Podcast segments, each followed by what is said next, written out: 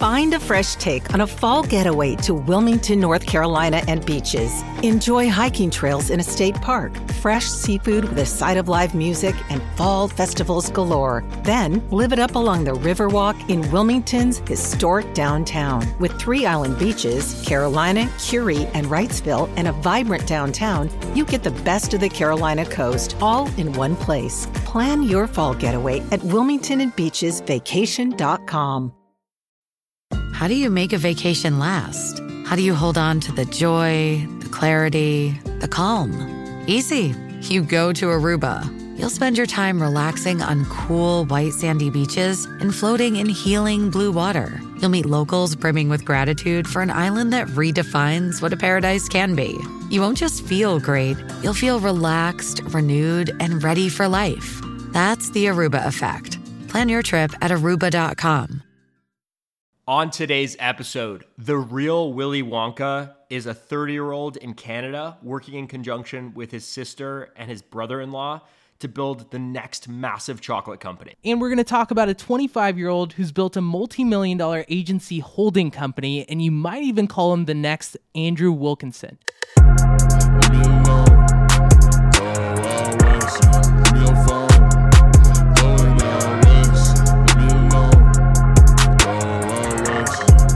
What is up, everybody? My name is Michael Sikand. Uh, this is Our Future Podcast. I'm joined by my co host, Simran Sandhu, and my co founder.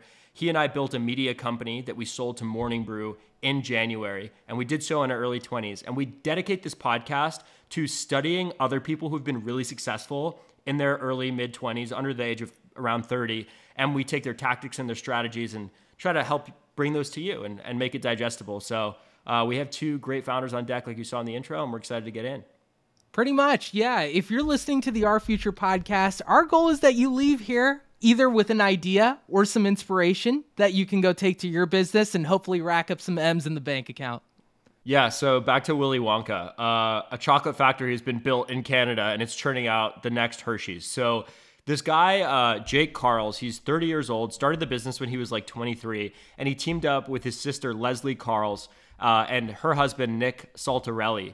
And they've built a functional chocolate company. So it's called Mid-Day Squares. And essentially it's these these little square chocolates that are infused with plant-based protein. They're vegan. Uh, they're mainly dark chocolate, so kind of a better for you, healthy indulgence. They've sold over 20 million of these products, and they're at 8,000 wow. retailers nationwide. So from one chocolate square company to the next, we recently talked about uh, Tabs, which is the sex chocolate.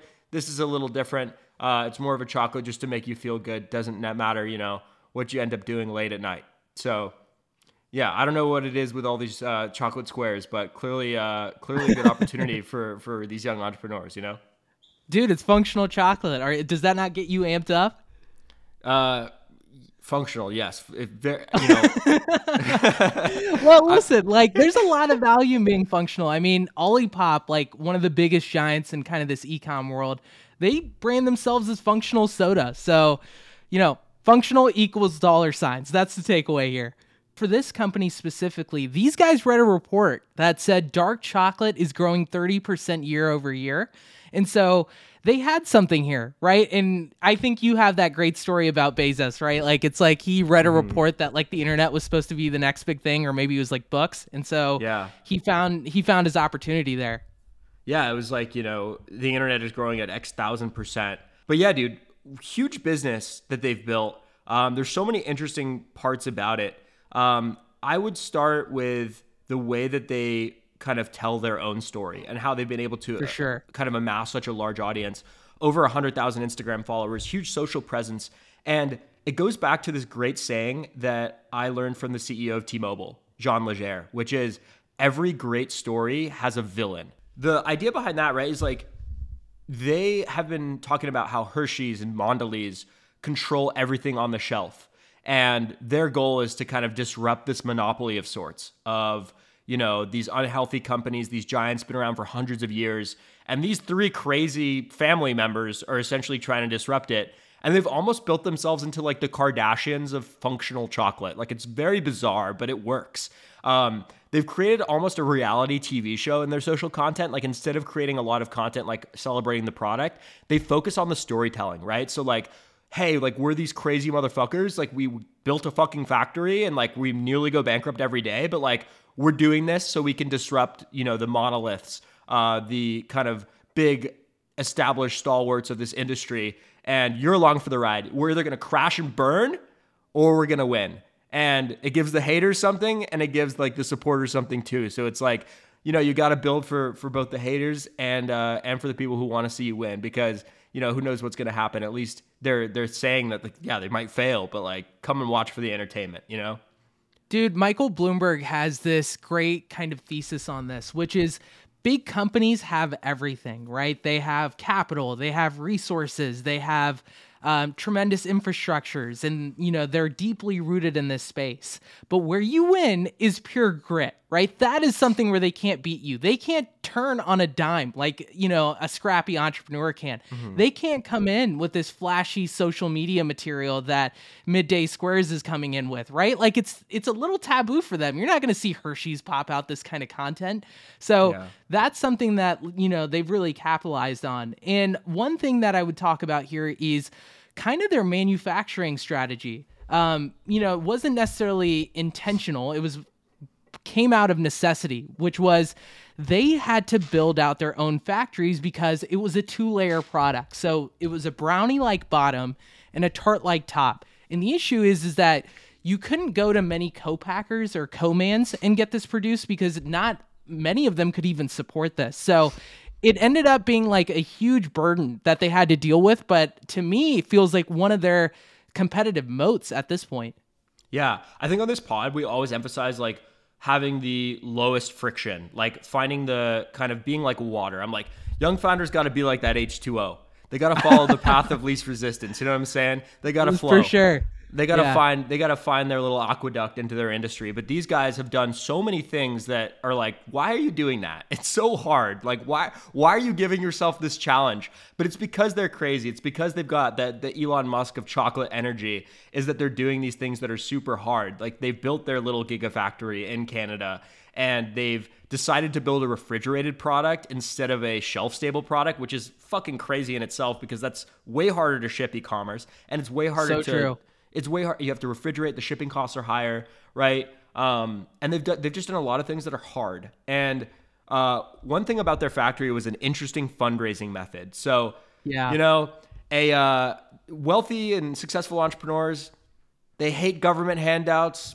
No, no, no. You know, I'm a social moderate. I'm a fiscal conservative until the government offers them a fat check. And in this case, And well, the government case, takes so much money away. You know, it's nice when they actually shell it back out. It actually goes back to the community. I know. Back it's to not the often, but it does happen sometimes. I know it's great. It's great to see the government giving handouts to people who want to sell a business for a hundred million. Um, uh, so they, they went. So they, they couldn't raise money to build a factory. So they went to the the city of like Montreal and were like, I don't know if it was Ottawa or Montreal. I guess it's the same thing. But it's like Mo- Montreal. Yeah. They went to government. the government and they're like, "Yo, the government's like, I'm down to build this. We want to create jobs and we want to bring innovation to our city." So yeah, I mean, Elon Musk couldn't have built Tesla without kind of like the factory uh, subsidies he got from the government. And there's so many businesses that benefit from these subsidies. So yeah, they were able to get it done in an alternative fundraising format, and I think it's an interesting framework for young entrepreneurs to think about because most people just think go to VCs, go to private capital, but there are other sources of capital that can be like really legit. And having the city, you know, having the mayor on your side, like you got the key to the city. No, it's so true though, and the issue is is that like ninety percent of D2C businesses or e-commerce businesses have a co-man or co-packer, right? So you're in that sl- small minority if you're actually building out your ma- manufacturing capabilities and man is it expensive. Like you have to shell out close to say three to four million dollars to build out your own factory. So like e-commerce tons of risk to begin with when you think about can this even um, you know adopt a large consumer base. But then on top of it shelling out four million dollars just to even get that first unit produced is also like pretty crazy. So they it's defied insane. the odds for sure, and you know made something really cool out of this. Well, like the the going advice in D2C is like what Moiz and Ali and, and Nick Sharma say on their pod, which is like, if you want to do a consumer product, just make a 3D render, like put ads behind it and like see if people will actually buy it. They didn't even go through that process. They just went all in. And I thought that was really interesting. And sometimes to make the product you want, like you do have to jump through these crazy hoops. It make it I think of the story of Harry's Razors. The company was started by a co-founder of Warby Yeah. Parker and another guy, uh, Jeff Katz, and and they were like, um, or Jeff Raider, and they were like, oh, um, we have to design a very specific blade that can only be manufactured in this German factory, and we have to acquire the factory in order to build this business. So it was one of those other things where it's like, okay, like we're going to do something really hard at the beginning and it's going to be really hard to get the funding to do it but it's going to set this business up for long-term success and i think that deserves admiration especially when Well- most young entrepreneurs are trying to take the path of least resistance Yeah. Yeah, and this actually makes me think of Dippin' Dots. So Dippin' Dots has a crazy story. So company was founded back in 1988. They ended up going bankrupt in 2011. And then an oil tycoon bought the business for $12 million in 2012. And then in 2019, they were doing over $330 million in revenue. So, what they did that was so different is they not only went direct to grocery and bought a popcorn brand, so you got the sweet and salty, but then they ended up licensing Dippin' Dots crypto quick freeze technology to pharma companies and plant meat companies for huge fees. So, a lot of that came back to the fact that they had these manufacturing capabilities in the first place. It's like, Yeah. okay, we know you can do this with your factory, but what is the highest leverage opportunity that we can get out of this, right? So that's what big companies are really good uh, good at. Is like how do you squeeze every little dollar that you can possibly make with what you have? Yeah, that uh, that's a great business story uh, with Dippin' Dots. I've done a video on that before, um, and I think a lot of consumer brands just think, okay, we need to build a brand that people love, but it's also the technology and IP. I feel like is like a little bit slept on behind the scenes. So they've built like you know some some really strong intellectual property with this dual layer chocolate of a brownie bottom and a, a tart top, right? Um, so you know it's it's it's a good moat for them. The next thing is like what I uh, I'll bring up the story of the five hour energy guy.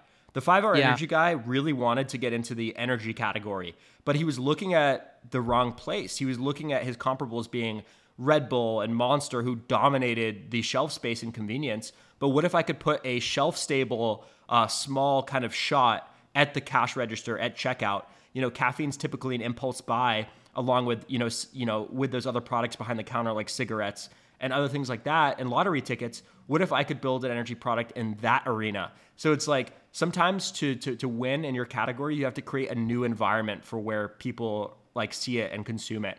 So they're in the refrigerated section, more of like in kind of where you'd go into a grocery store and get like a fresh snack, like go into a Whole Foods, get a yogurt parfait or one of those refrigerated protein bars or like a Yeah. to-go sandwich, right? That's like where they exist. And I thought that was a super interesting playbook, which is also really hard to build a D2C company with a fresh product, but you know, creates a serious moat in, in retail and puts you away from your competitive set. Dude, placement is so huge in D2C. And I also think the medium through which the product is being delivered is also so important because I think if you think of most energy related products, right? It's a bottle, it's a beverage.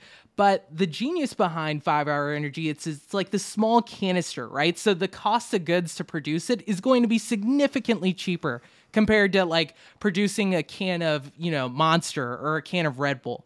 And I think a good point here is actually the cost profile that you need to think about. So, you know, Carl, Jake, Jake Karls gave us some good numbers on like the cost profile you have to think about. When you're starting in e-commerce or D2C brand and you're looking to go into retail, think about how much you're actually going to lose out to other parties. So, on average, you'd have to give up, say, 30% to a retailer, you'd have to give 20% up to a distributor, and then you'd have to give 5% up to a broker, right? So, you're out 55% on average, right? Some products may not necessarily fall under this profile just from the start, just to get into retail. So you got to be so smart about your unit economics right from the jump, right? Like your goal again should be trying to make as profitable as a product and it's not something that you can just grow into. Like try to focus on how you can stretch every penny and dollar as far as you possibly can.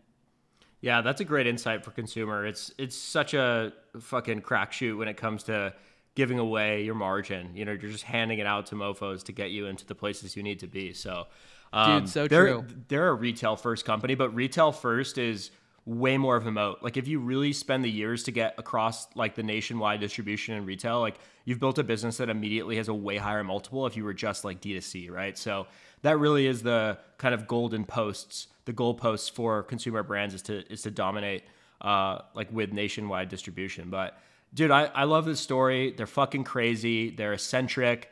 Um and they're taking a big swing.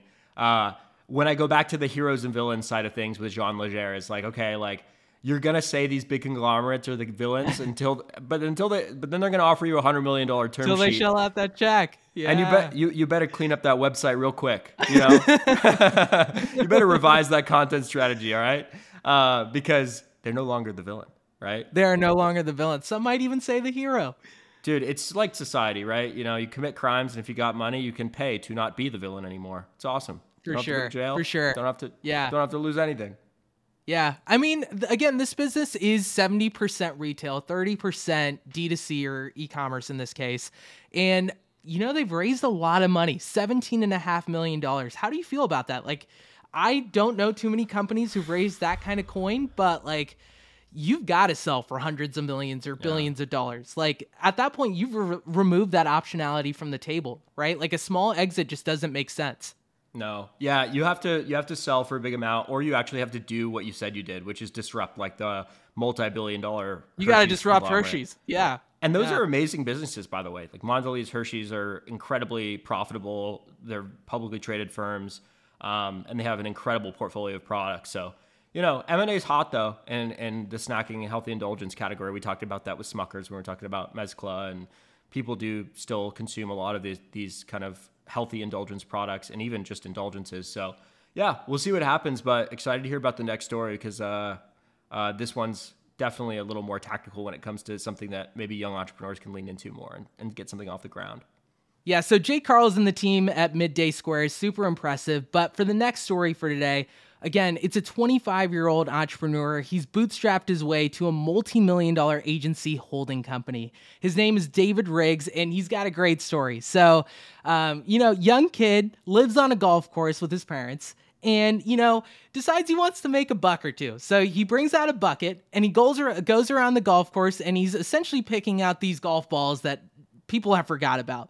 Puts it in his little pail and then he decides to sell them. And you know, he's making some good money until one day somebody actually labeled their golf ball, right? So it had their name on there and they they caught him. And it was like, dude, I know you didn't just like steal my golf ball and then try to sell it to me. Like crazy. Essentially that side hustle comes to a stop. Realize like, you know, he got caught. That's not going to work for him. So then he goes into shoes. So, you know, been listening to Gary Vee and he decides this you know, flip strategy with shoes could be the next big thing for him. That was, however, until he gets mugged. So kind of a hard stop on side hustle number two, which is which is unfortunate, right? White boys, But, white boys love white boys love selling Jordans until they get roughed up. that's crazy. You know, it's it's so funny. But I was just gonna say, like every like any good entrepreneur, right? Like just because you've had a few L's, that ain't gonna stop you. So Yeah, just a little. Try number three. Yeah, it's all good. Exactly. Yeah. Try number three. So his dad has a few friends that were looking for help on social media. So David actually started, you know, helping do this for them on the low, right? He's not charging them much, but he's trying to build up this competency.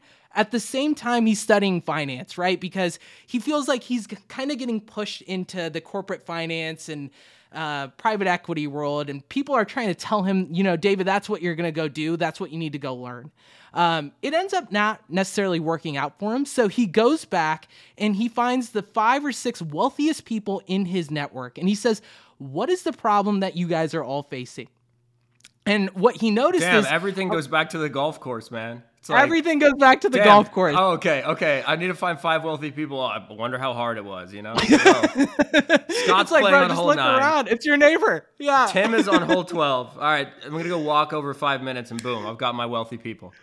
Dude, so true. It's like, hey, I know I may have stolen your golf ball back in the day, but listen, I've got a real business opportunity this time. uh, but you know, he goes to them and he's like, "What's the what's the issue you're facing?" Turns out a lot of them are struggling with like their social presence and how to build awareness for their company online. And so they essentially contract him out to build their websites for him right? So he builds a pretty big business from this, but the issue with websites is that you can only build them once, right? So how do you actually build a business where you're getting paid on a monthly basis? Enter in SEO. SEO has been around for decades, but again, people need it every single month because they want to place high on Google search results. So he takes the cash flow from there and he notices that you know, I have a lot of expenses for this agency. What if I use this cash flow and started buying up other agencies that can, you know, are essentially an expense of mine, but then I can start selling those to other companies. And so that was his strategy. He's built yeah. a massive company doing this, and I'm excited to chop it up with you. 100%. Yeah. Um, didn't this guy used to be your business rival in college? Is that true? I wouldn't necessarily say business rival. I think it was like you know, nemesis. we had a lot.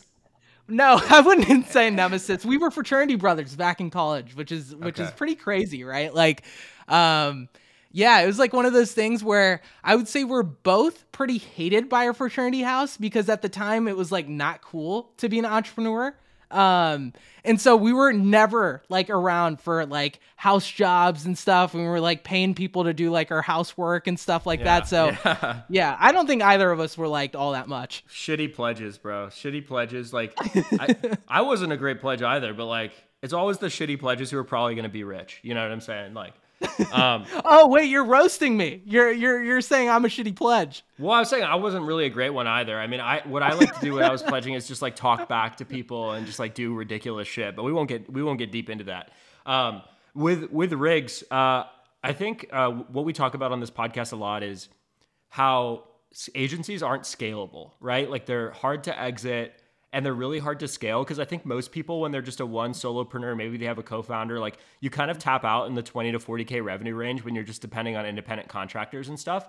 So how do you scale an agency? Well, if you're going, there are agencies that exist that are worth hundreds of millions, right? Gary Vee is a great example with VaynerMedia um, and some of these Madison Avenue agencies as well, right? Yeah, like WPP, and, massive multi-billion dollar agency in the ad space. Yeah. So the way you grow an agency is okay, if I personally can't bring in more than 20, 40K a year, I have to go and buy other agencies with good operators. But then the, the challenge you run into is agencies are very personnel dependent. Like you have to have great leaders who are running their own agency and like they have to be the yeah. people who started them, right? So the key that Riggs has identified is how do I build a culture, right, that enables uh, these people who used to run their own agency, then now that they're acquired and acquihired, how do I continue to embolden them to do keep growing revenue and keep running a good shop? And a big part of that is just giving them a salary, right? I think a lot of people um, grind on the agency path, get disillusioned. There's no exit opportunity, and then just getting a salary is like kind of awesome because then you know a lot of people I feel like build agencies for lifestyle reasons, right? Well, dude, that's the thing, right? Like I think more people are shifting away from a pure play W two. It's like, hey, I want more control. I want more freedom right? So what do you go do? You go start a consulting firm, you go start an agency, maybe you go start an ecom brand if we're going to go one level up. Yeah. And the issue is is that you actually have less freedom this way because at least at your job you were only serving one master. Now you like you have 10 different clients assuming like business is good and now yeah. you have to deal with a bunch of BS, right? So that's why a lot of people just get disillusioned, like you said. And so, you know, he goes and has a conversation with these people who are essentially like his vendors and, and, you know, partners within the agency. And he says, like, what is it that you really want? Right? Like at the end of the day, and a lot of them were just like, hey, I want freedom. I want to have some control over my career. But at the end of the day, I just want a really good salary. And he's like, Great. Well, how about you essentially become a divisional head where we'll roll your agency up underneath like this big umbrella. And I believe it's called Pneuma Holdings. Um, and like you're gonna have all of the insight around how all the other agencies in you know this corporate umbrella are doing and you're essentially gonna have the resources and the infrastructure that we can help you grow and scale your business right so it's giving them what they want it's helping you grow your holding company. And at the same time, like it's just a win win for everybody involved. And I think that was kind of the key unlock that he did. Yeah, I think the culture first approach is like how a business like this uh, is the only way it's going to scale, right? Is like we've talked about this before. Like it's almost harder to build a good culture than it is to build a big business. So really being intentional about that piece and like emboldening smart people to make decisions in a larger organization is just so crucial. It's how all the big companies true. operate, right? Like I Yeah. feel like in a lot of these biographies, these CEOs are more passionate about the culture they built than the actual business they built. Like whenever you read one of these biographies from like a Bloomberg or a Schwartzman or a you know a, a Yvon Chouinard from Patagonia, it's always like so prideful of their people, and I feel like that is something that's been overlooked lately when it's all about the hero entrepreneur building to an an exit. You know what I mean? Well, the culture is what you have to get right in order to truly scale, right? Yeah. Like that's that can't be one of those things Well- that you just kind of leave on the back burner. Like it can, like, but say- it'll get to you. Like it'll get, What? it'll come back, right? It's It- like you can build that's Uber. true. You can Yeah. build Uber and have a toxic environment where you're absolutely ripping and people are like pressured to excel and like or Elon Musk where like people are unhappy and scared but they're actually doing the best work they've ever done in their life but then it comes to bite you in your in the ass later right I actually think that's okay though, because that is a culture in itself, right? Like that is a cutthroat culture. That is we value excellence over anything else. You are going to move upward in this company purely based on merit. There is not going to be any corporate politics involved, which is, I think, how Tesla and some of these like cutthroat companies work. It's just like, mm. show me what you can do. How willing are you to really grind day and night for this mission? And that's how you actually move forward in the organization. Again, it's probably pretty toxic and it's probably not fun to work there, but that is the culture and it takes a certain kind of person. And I think that in itself actually is a good filter, right? Because most people aren't cut out for that. So they're not going to work there and they're not going to be a good fit. Another good story about uh, Riggs is he cold emailed Cuban to do a website for him for free for one of his portfolio companies. And doing a Cuban company was super instrumental in him being able to sell like bigger clients. So I think that's like a great takeaway for young entrepreneurs is that, you know, put it maybe put aside the pride on getting paid for your work when you're early on and then just get a great case study and then use that uh, to expand your client base to more high leverage companies and bigger like share of wallet companies for It's so work. true. You just need one hero client and you can milk their name for tons of deals and opportunities in the road. So that's Yeah, how you that's- have to think about us. it, right? That was us It's- with HubSpot. For sure, for sure. Yeah. And it's like you got to have that long term mindset, you know, that you have to kind of accept it, right? Because most people are trying to make money from the jump. But the reality is is that you actually need to do a lot of free work in the beginning because that's where you're going to build the skill and the competence um, to actually know what it is what you're doing. Because what you don't want to happen is the opportunity presents itself, but you're not prepared right? That big fish comes around and you can't actually help them or you do shitty work and you've essentially closed that door forever. So it's best if you kind of work out the kinks with like these smaller companies and you know, Yeah. maybe you're not getting paid a whole lot, but at least you're developing your skills and your competency. Yeah, I think a good playbook is like find small clients and like just get the playbook right, understand the skill, you the service and the skill you have and what you're doing for clients, get some results. Then bring that to somebody who might take a chance on you at a bigger level. And then once that person takes a chance on you, do great work and then use that to to sell clients that are on their level, right? So that's how you can graduate in the agency world. And I think what you and I have always said for any young people considering doing an agency, it's always better to have a few high paying clients than a ton of low paying clients. And the biggest So paradox I learned in the agency world was the clients who pay the least give you the most hell. And I'm like, that is such a, that is such a paradox. It's like, what? Like that makes no sense, but it's true, right? People who are paying the least are the most stingy and the most kind of like overbearing. So, um, you know, it was funny. Oliver Bricata, the founder, uh, co-founder of Tabs, uh, made a tweet and he's like, stop glorifying the kid who's making $1,500 per client Right, with 10 right. clients. I got a Yeah. buddy who's doing two hours of work a day at Meta making 500K a year, right? So that's the funny part about agencies is like, oh, self-made, you know, independent entrepreneur, but like you're really like you're really like working really hard for pretty little. Well, look, value. agencies are a good place to cut your teeth. We've talked about this a lot, right? Like, build some skills. You get to actually learn how it is to work with a client. You can actually think about how to build a team, right? And then, you know, you go focus on a higher leverage opportunity, uh, you know, in the future. So, yeah, it has its pros and cons, but so does everything else. So, um, you know, very bullish on Riggs in general. I think like, you know, he's he's built a pretty big seven-figure business out of this, but give him, you know, 10, 15, 20 years and who knows, it could be truly the next big Andrew Wilkinson and he might have a nine-figure, you know, holding company on his hands.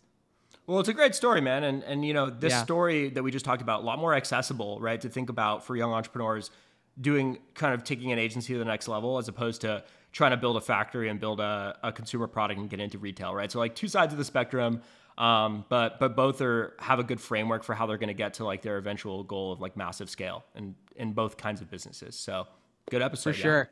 Yeah, so I think that pretty much wraps up another episode of our future podcast. Michael and I love doing this week after week. Please hit us with any feedback that you have and give us a rating wherever you listen to your podcasts. We will hit you next week again with another two founders who are crushing it in their industries. So stay frosty. I hope everyone has a great rest of their week. Peace out, everybody. Subscribe on YouTube.